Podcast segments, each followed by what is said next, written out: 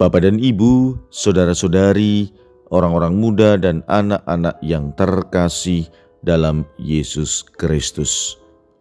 Selamat pagi, salam bahagia dan salam saroja untuk kita semua berkah dalam.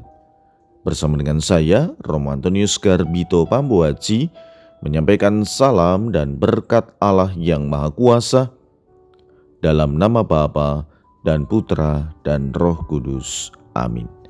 Hari ini Jumat 11 Februari dalam hari biasa pekan biasa kelima. Bacaan pertama dalam liturgi hari ini diambil dari kitab pertama Raja-Raja bab 11 ayat 29 sampai dengan 32 dan dilanjutkan bab 12 ayat 19. Bacaan Injil diambil dari Injil Markus bab 7 ayat 31 sampai dengan 37. Pada waktu itu Yesus meninggalkan daerah Tirus dan lewat Sidon pergi ke Danau Galilea di tengah-tengah daerah Dekapolis. Di situ orang membawa kepadanya seorang tuli dan gagap dan memohon supaya Yesus meletakkan tangannya atas orang itu. Maka Yesus memisahkan dia dari orang banyak sehingga mereka sendirian. Kemudian ia masukkan jarinya ke telinga orang itu, lalu meludah dan meraba lidah orang itu. Kemudian sambil menengadah ke langit, Yesus menarik nafas dan berkata kepadanya, Efata artinya terbukalah. Maka terbukalah telinga orang itu dan seketika itu terlepas pula lah pengikat lidahnya. Lalu ia berkata-kata dengan baik. Yesus berpesan kepada orang-orang yang ada di situ supaya jangan menceritakannya kepada siapa pun juga. Tetapi makin dilarangnya mereka, makin luas mereka memberitakannya. Mereka takjub dan tercengang dan berkata, "Ia menjadikan segala-galanya baik. Yang tuli dijadikannya mendengar, yang bisu dijadikannya berbicara." Demikianlah sabda Tuhan. Terpujilah Kristus.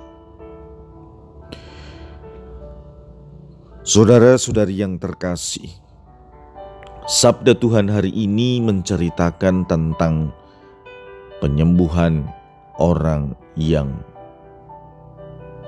bisu dan tuli.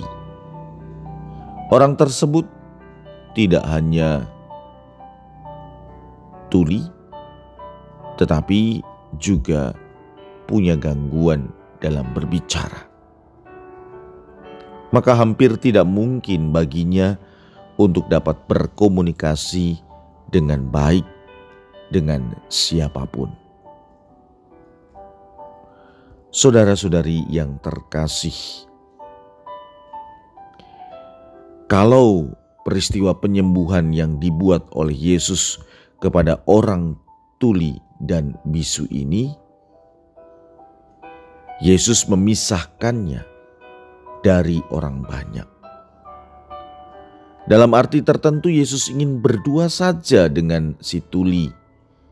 Yesus ingin berelasi secara personal, maka dengan demikian Yesus dapat membuka ketulian dan kebisuannya yang menghalanginya untuk berelasi dengan sesama. Saudara-saudari, jika kita merenungkannya, kita dapat merefleksikan bahwa sebenarnya kita semua juga sedang mengalami hal yang sama. Tak jarang kita tuli, tak jarang kita da tidak dapat berkata-kata. Tuli terhadap Tuhan yang hadir melalui orang-orang yang ada di sekitar kita, yang menyampaikan warta gembira. Padahal jelas banyak sekali orang yang meminta bantuan dari kita, tapi terkadang kita menutup telinga kita dan berpura-pura tidak mendengar kita juga terkadang tidak dapat berkata-kata dengan baik untuk mewartakan kasih Allah kepada sesama. Mungkin karena takut, malu, minder, atau alasan lain. Karenanya kita jarang mau terlibat dan melibatkan diri bagi sesama. Saudara-saudari yang terkasih, mari sebagai murid Tuhan kita menjadi pribadi yang peka terhadap dunia nyata yang ada di depan mata kita. Marilah kita berdoa. Ya Tuhan, semoga kami tidak tuli ataupun gagap terhadap sesama kami. Semoga kehadiranmu lewat pelayanan dan aktivitas serta perhatian kami kepada sesama dapat membuat mereka sembuh dan bersuka cita. Berkat Allah yang Maha Kuasa dalam nama Bapa dan Putra dan Roh Kudus. Amin.